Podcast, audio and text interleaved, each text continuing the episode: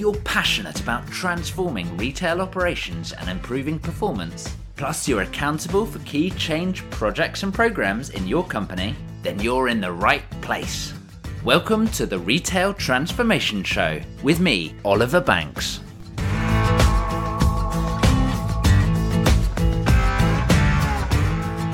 Welcome to the Retail Transformation Show. This one is episode 69, and I am your host, Oliver Banks. It's a pleasure, as always, to be here with you today. Now, in the last episode, I started a conversation with Richard Hammond and Rocky Howard, who are the co founders of a new company, a startup called Uncrowd, and they're looking to uncover the reason why customers would choose to shop with your company or shop with a competitor. What's going on in their head that goes into that decision? And how can you appeal to what really matters to them to make sure that they do shop with you and you win customers? So, if you've not had a chance to listen to episode 68 yet, then I do encourage you to start there. And then in this episode, we're going to be diving into how exactly they propose to do that using a balance of friction and reward. And in fact, Richard Hammond is the guy that wrote the book on friction reward. Literally, his book is called Friction Reward Be Your Customer's First Choice. And it's available now in all good bookstores. So do go and check that out. It's a great read. There's lots and lots of detail. As you're going to hear in the episode, there's a huge amount to consume and lots to really challenge what you are thinking about as well. Just before we jump into this one, a quick reminder if you've not checked out Retail Week Live 2020, then I do really encourage it. If you are wanting to understand the customer shopping trip and what is going on in the world of retail, then you've got to be there. There are some amazing speakers really sharing some expert opinion and insight that you're not going to want to miss out on. And there are tons of people to network with and really engage with. It's a really friendly atmosphere. I'm going to be there. It would be great to catch up with you if you are going. It's on the 25th and 26th of March, so do go and check it out. If you've not already done so, live.retail-week.com and remember to use the code RTS15 to save yourself 15% off your ticket price. And that's because the Retail Transformation Show is a proud media partner for the event for Retail Week Live. So I do encourage you to check that out. And I look forward to seeing you there. Do let me know if you are coming. Like I say, it would be amazing to catch up with you. Now, let's jump into the conversation with Richard Hammond and Rocky Howard. Show notes are available over at obandco.uk slash 69. Now, it's a little longer than normal, I will be honest, but there are a ton of gold nuggets in there waiting for you. So I do hope that you enjoy them. I'll see you on the other side. Right, Richard, Rocky, welcome back to the Retail Transformation Show. How are you guys doing? We're doing great, uh, Oliver. Uh, so much has, has, has, happened since we last spoke to you. it's been, been a, too long. Been too long. Absolutely. I mean, last week in the episode, we were exploring more about what's going on in the world of retail, and we uncovered two really big, important themes, which was the idea of a friction debt and a reward. Just very briefly, refresh our memory as to what we mean by those. Yeah, so a while ago now, I suppose it was four years ago, as a an observer of retail, I was troubled by the fact that we didn't have a metric to be able to tell us why a customer might choose one retailer instead of another retailer. It seemed like a fundamental holy grail kind of question. And so I set about for my last smart retail book, published in 2017. I wanted to see if there were psychologies, maths, techniques, ideas, whatever it might be, somewhere in the ether that could be applied to try and help us understand that. And it turned out that there was, and it's tied up very tightly in this uh, these two words, friction and reward. And I'll explain where they fit in a second. But what we essentially discovered, uh, and this was long before Rocky and I got together to start the Uncrowd business. This was as a totally neutral, independent observer to try and see if we could we, we could uncover these things. It turns out that if you're able to understand all of the effort, all of the things a customer has to push through to transact with with a with a particular retailer in a particular way, if you can understand that full set, and if you can then understand what benefit, what what gain they make from transacting with you in that particular way, that full set of, of, of, of gains, if you can find those two full sets of variables well then you can start to break down each one of those individual variables individual elements and measure them. If you can measure those two sets then you can start to compare them against competitors performance in those two sets of variables. And suddenly it became very clear that if you could measure friction everything in the way of the customer and reward everything the customer gains then you have a comparative metric that is able to tell you the likelihood of one set of experiences being more attractive than another set of experiences. Now, that as a, as a surface idea was quite straightforward. But what I did was I then built on top of uh, two sets of thinking. The first was uh, economic utility theory, which is a 200 year old economic and, and, mathematical idea. Okay. Which is about how gain, uh, the value of gain needs to outstrip the effort to obtain it, which is a, a quite mechanical thing. But I combined that with what I'd started to learn around Danny Kahneman and Amos Tversky's work on two system thinking. The idea that we have a conscious, in fact, Kahneman tells you off using conscious and unconscious, but we have a fast decision making process and we have a slower considered decision making process, and that both those processes work in distinctly different ways. If you combine those two sets of theories with various bits of, of, of interesting maths, you come up with an algorithm essentially that can do a very distinct but very straightforward thing, which is say, if a customer's trying to do X and they're in mind state Y, if we then know what they have to push through, all the frictions they have to get through, and we know all the rewards they'll gain from doing so, we can fairly comfortably and accurately make a really good judgment of which option they're more likely to pick out of a range of options. Now, that doesn't say that instantly, if you're lower friction and higher reward than your alternative, that every single customer is going to transfer over immediately to you instead of somebody else. But it tells you where the flow of customers are likely to run, which direction the river is going to go. Mm. It's a bit like crystal ball. It's a bit like being able to say, if I can get my service proposition to the point, my customer experience to the point where I am lower friction and higher reward than the alternative, or the same friction but higher reward, uh, or lower friction but lower reward. These are all valid uh, kind of uh, combination state.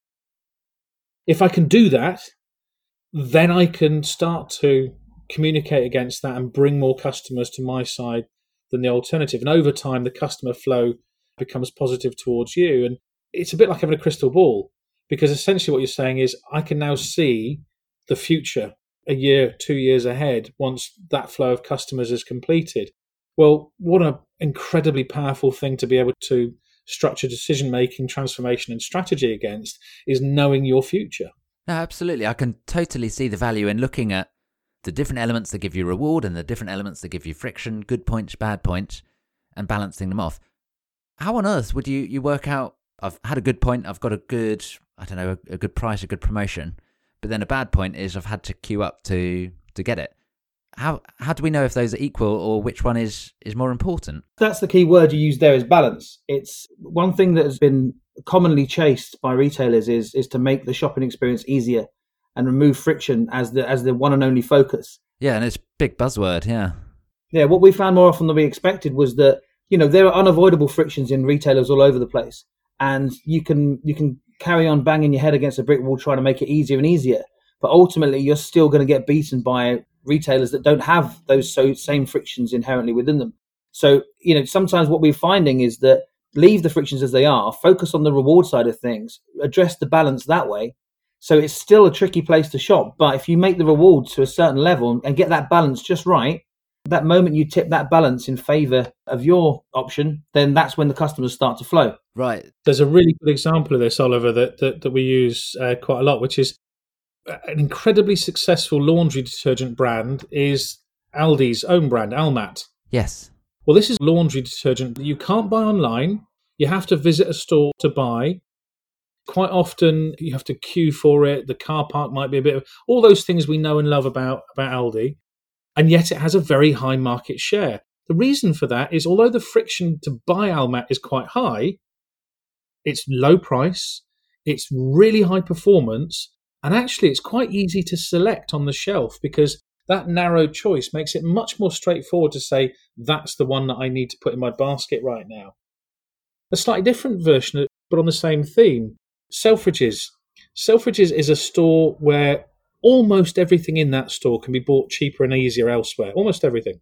And yet the store flourishes because customers are excited by the reward side of the equation at Selfridges the inspiration, the innovation, the high fashion, the feel of walking down the street with the yellow bag in their hands. Selfridges delivers on a promise in such a strong way on the reward side that it becomes worth getting on a bus or getting in a taxi and going and physically visiting that space and fighting your way around it. So it's very much about finding those balances.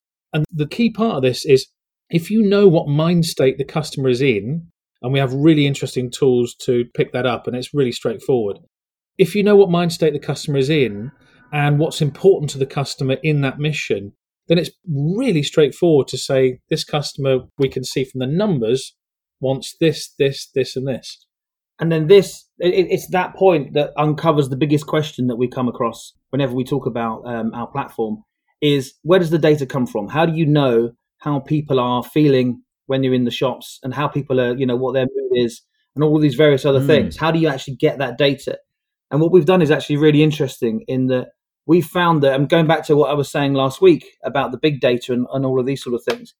We found a data structure and a way of collecting data that minimizes the need for big data and focuses on customer behavior in a very different way.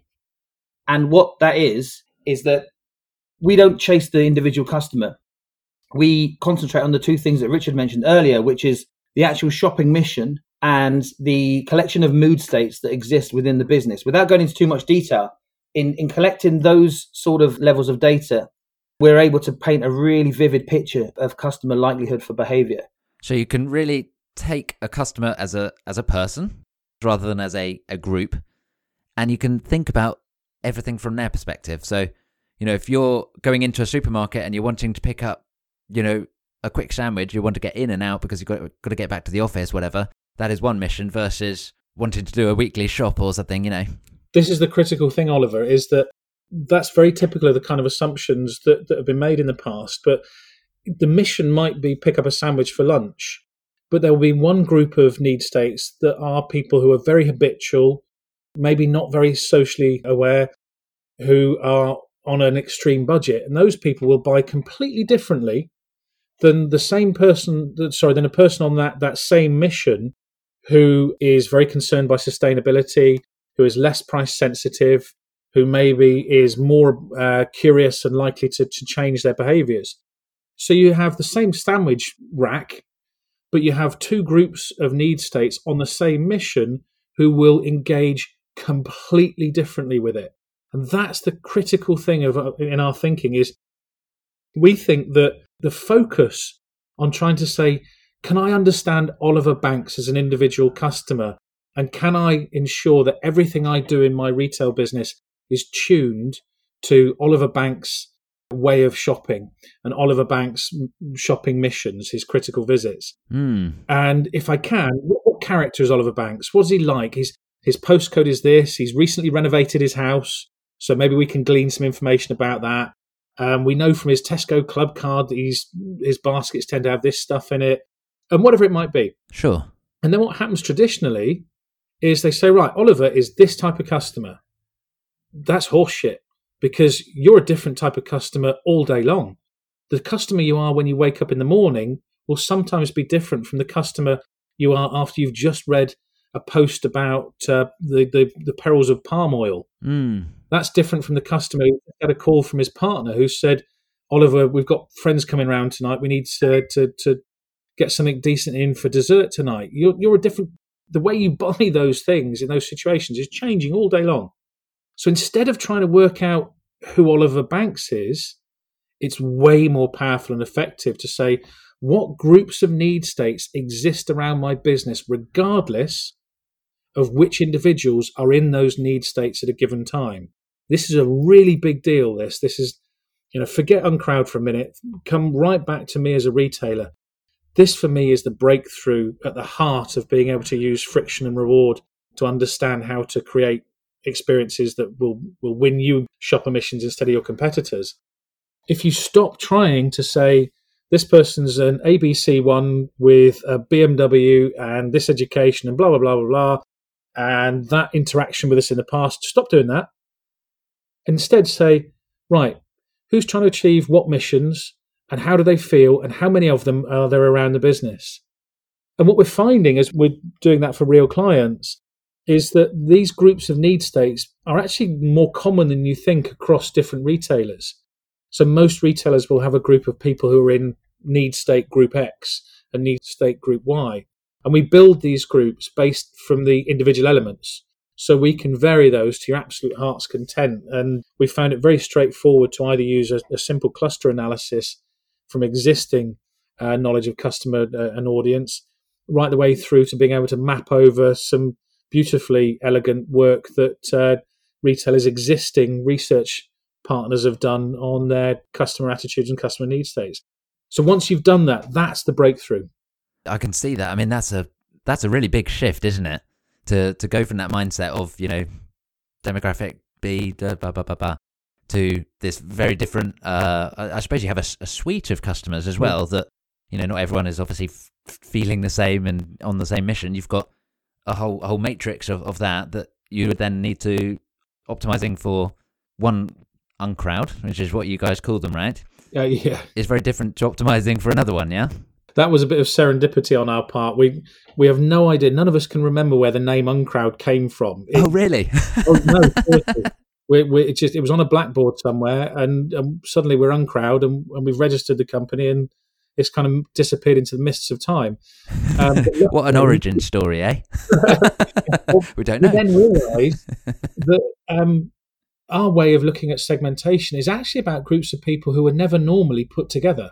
They're an uncrowd. Right. And there's an example we use which might cast some light on this, which is you imagine you're a big, hairy biker, you're a member of a biker gang, you're a proper um, hardcore, you know, whatever it might be, and um, you're thinking about buying a new knife.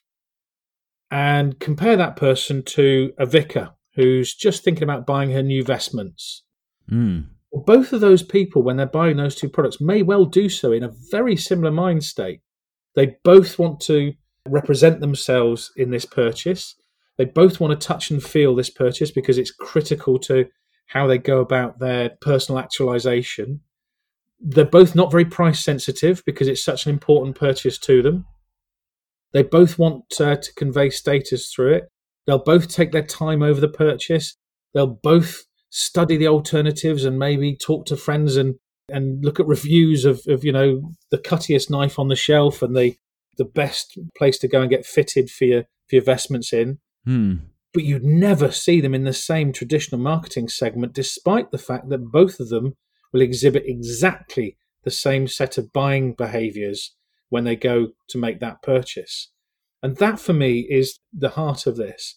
That's really essential. It's a really important point there for people to grasp and consider how different that is because yeah yeah you'd you'd never put you know the biker and the vicar together as a as, as a mindset of this is who we want to be thinking about as our customer but yeah the the the, process and the thoughts and the the emotions of shopping can run through both of those people in the same way yeah and and, and that biker gang guy uh, back to your example of the, the lunchtime sandwich He's got his bike parked outside. He trusts his lock for only so long, and uh, he's got five five minutes. He'll come in and grab sustenance, maybe his his need state. But his mate in the same gang might be the one that likes to have a different sandwich every day. Is uh, going to take a little bit longer over his purchase. You know, it's it's trying to unravel that by trying to do it via the individual up is ludicrous. It's not possible. Personalization is a different thing, incidentally. I big fan of personalization. That's one of the many variables of reward, incidentally. A really good personalized experience can have a very strong impact on the reward side of the equation. But that's That's personalized to do a different thing. That's personalized to be able to show that you you know the needs, uh, wants, and problems that that person is trying to solve, and that you have triggers within your customer experience that allow people to feel they have a personalized experience. But trying to say of these seven million customers, let's work upwards from those seven million to try and find out who we've got in front of us at any one moment in time is, is, is just ludicrous. But then the, the bit of this that's important is the, the bit about what we then do with those uh, missions and uncrowds. Mm. And that's to say, okay, if I'm trying to do this shopping mission and I'm in this uncrowd, what value do I then place on the frictions and rewards in front of me? And that's the way our platform is so so spectacularly clever around is that our data science, our maths is weighting every single part of that relationship. So queuing in some missions is more important and more valuable and more of a friction than in other missions. But equally, queuing is then affected differently and modified differently by the need state that a customer is in within that mission. And it's producing easy answers to that elegant set of relationships that's at the heart of what we've done with the platform. So essentially, what we're able to do in, in the shortest sense of it is if you're a retailer and you've worked out what your most important shopper missions are, our platform can tell you how to win each one of those shopper missions versus your competitors, and then exactly which of the individual friction and reward levers you need to move and to what extent you need to move them to be able to have the more attractive offer and experience than your competitor. And that really is that's holy grail stuff. That's 100x. That's next generation customer analytics.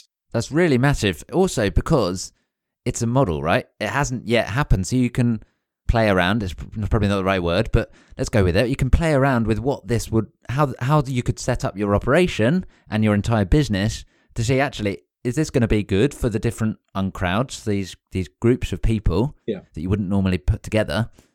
And actually, how is that going to work? And which where can I off balance? I don't need to trial it and wait for my NPS results to come in and maybe tell me the answer. Exactly. Desktop model it all, right? That's that's that's amazing. That's exactly how we've set the platform up. Is that you essentially look at your position relative to your competitors, take a snapshot. Once you're happy with the model that you've created, we hold your hand throughout the process of then innovating in each of those individual elements. So we show you in that snapshot, these are the seven gaps you've identified. This is the value of each one of those individual gaps. This is the distance you need to run to close those gaps. And here is exactly how you go about working through that, that process. And what's interesting about that is it then renders what sounds in a half hour conversation like quite a complex idea, it renders it into direct, actionable, changeable strategy. And we, we recognized this is this is kind of an interesting point. Rocky and I both recognized that because what we're doing is so different, it wouldn't be enough to just provide the analytics.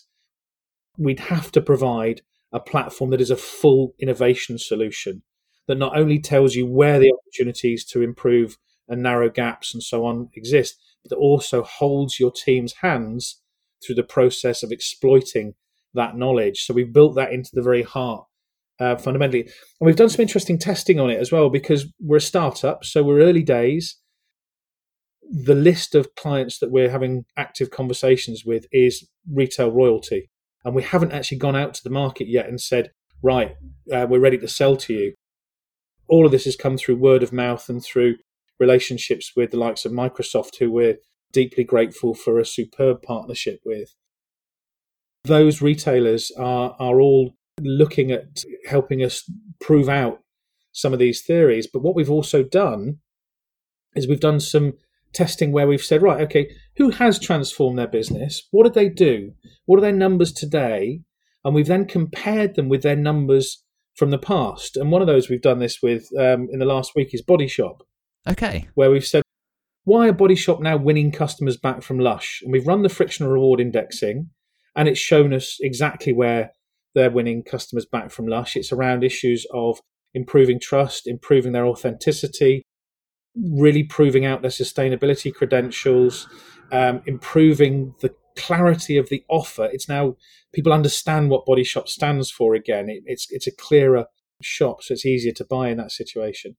So I've identified, all those variables versus where they were in 2009, uh, 10 years ago.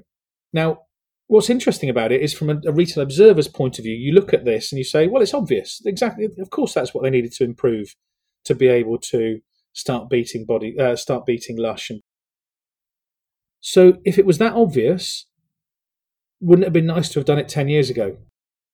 And that's the thing about this platform, this approach, friction reward indexing, is if we'd have run that in 2009, it would have said these are the variables that you need to, the, the gaps, these are the gaps that you need to innovate in. And we'd have been having this conversation about Body Shop two years after that. In 2011, we'd have been talking about the Body Shop recovery. Mm. And that's the thing is that essentially where, where, where analytics like Net Promoter Score says, you know, there's a fire and then leaves you to it, what friction reward indexing does and how I've built this out from the start is it says, look, there is a fire, but it's there, there, there, and there. That one needs 20% of your water. That one needs 40% of your water. And actually, this one, you can let that one burn because it turns out customers aren't that fussed about that one in these key shopper missions. And it's very precise in guiding you through. And it's also saying, you know, oh, by the way, there are also some rainbows over here with some pots of gold underneath here, here, and here.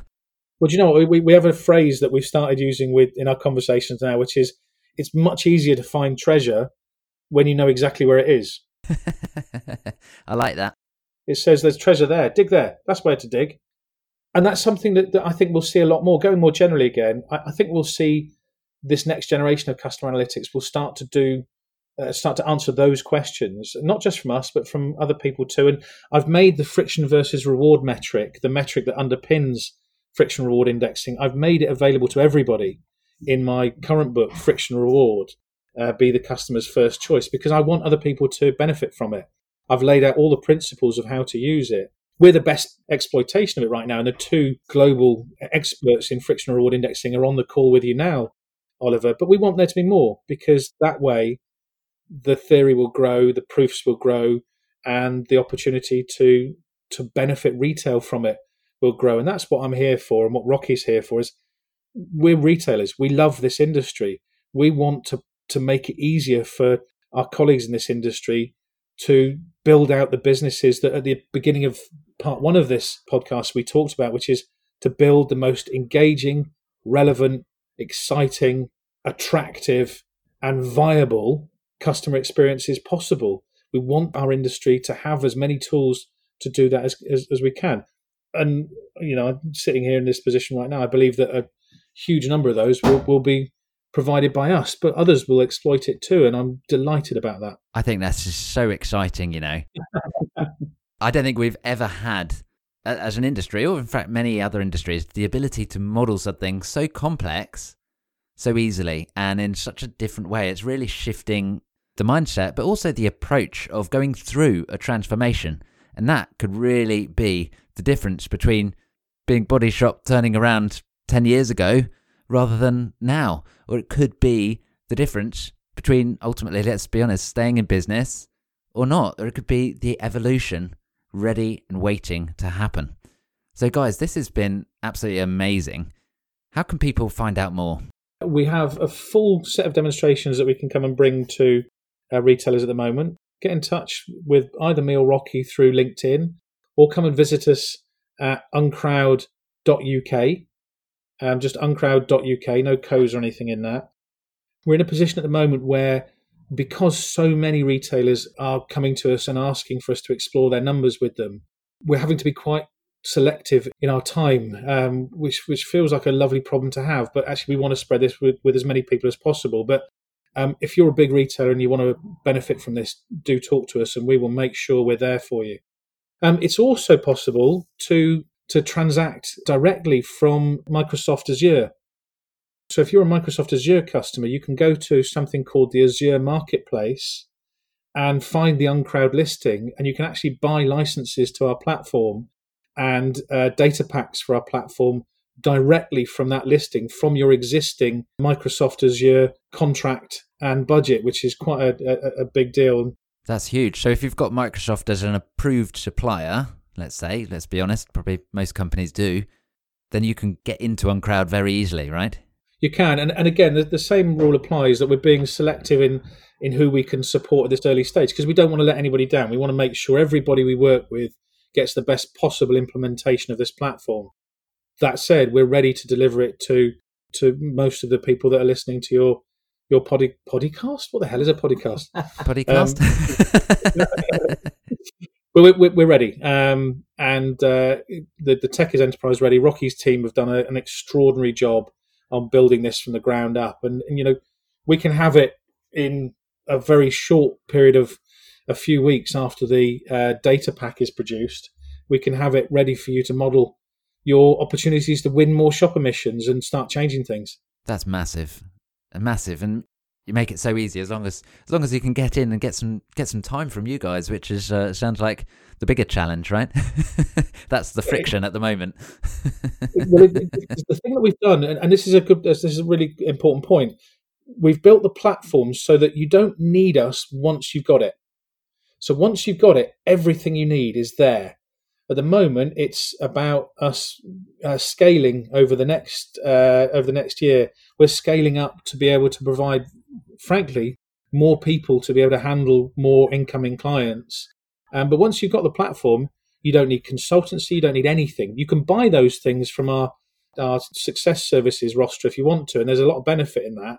You don't need to have a Rocky or a Richard around this for you to be able to exploit it to the fullest. And that's again, too much in analytics is about the provider of the analytics keeping the good stuff to themselves. So you constantly have to be asking them to do things. Nope, you get the platform, it's your toy. You get to, and Rocky's built it with play inherent to it, haven't you, Rock? Yeah, I mean, just very briefly, the so many of these analytic tools are, are, are dull to look at. The people are used to spreadsheets and just numbers what we've we've tried to do is is and it's an overused term, but we've tried to gamify it slightly um, in that it's actually good fun to to get involved in the model, start moving the levers, start getting involved in um, you know scenarios in your own head of what could happen, what you could improve, what you couldn't improve, and then coming out with some really solid results at the back of it. You want you want a user to be able to, to play about with it, to do a bit of modelling, and then go, yeah, in your face, Waitrose, because um, they've won the game, and that's how we've done it. Yeah, not necessarily Waitrose. Yeah. Other competitors also are not necessarily fake. Yeah, no, but I get I, I, people get the idea, right? And do you have the demo game still up on uncrowd.uk? Oh yes, uh, of which you are a seasoned winner. um, the game is there to play, which just it embeds some of the principles of balancing friction reward um, in a nicely gamified way, and we've got a couple of versions of that up, and we're delighted when people come in and play with that. Absolutely. People should definitely go and head over uncrowd.uk or reach out to Richard and Rocky on LinkedIn. It's Richard Hammond and Rocky Howard. And if you want to go even deeper on this, then check out Richard's book, Friction Reward Be Your Customer's First Choice. It's a great read and it really goes into detail on it. Um, surprising amount of detail as well, guys. So great job on that. Thank you so much, both of you it's been really fantastic exploring all of this, and thank you for for being so generous with your time, uh, both in this episode and the last episode. It's been an absolute blast, and I wish you tons of luck going forward. It's a, a real big game changer for our industry. So thank you. And thank you so much for your time, and, and thank you for the job you're doing in general of sharing approaches and ideas around transformation because you know we mean it when we say we love this industry and and you're part of of casting usable light into it. So thank you very much for that, Oliver. Oh, well, thank you. Mutual appreciation there. it's a nice ending. Thanks very much, guys. Have a great day. More than welcome. Thanks, Thanks Oliver. Bye bye now. So that was my conversation with Richard Hammond and Rocky Howard from Uncrowd. Is your mind blown? I have to be honest, mine is a little. There is so much interesting stuff in there and if you've not checked out Richard's book, then do go and do that and have a look at the website. The game, as we alluded to, really gives you an indication of how powerful this tool and this mentality and this methodology can really be. Looking at how to balance and trade off different elements of your operation to really excel at the customer experience. Do go and check that out. Find out about the game and a whole lot more over at uncrowd.uk. And you can find the links on the show notes, which for today are obandco.uk slash 69. And a quick reminder as well if you have not checked out my Retail Project Manager Success Program, then you absolutely must. Making change is essential to survive in our ever changing world. And being able to effectively manage retail projects is so essential to being able to do that. It's the real essence. But actually, often we assign these really important projects to people that are not project managers, right? Mistakes get made, projects run late, they come in over budget, or worse, frankly, a lot worse could happen as well. And you don't want to do that because you have not invested in your teams, in the project managers, by job title or not. If they're not able to manage projects, then that's not going to be a good strategy for you. So do go and check that out. You can find out a whole lot more over at obandco.uk slash project. Well, I hope you enjoyed the episode. If you've not already done so, then do hit the subscribe button. There are new episodes coming out every single Monday. So make sure you do that now in your favourite podcast app. All that's left for me to do is to wish you a very good week, and I'll catch you in the next episode. Bye for now.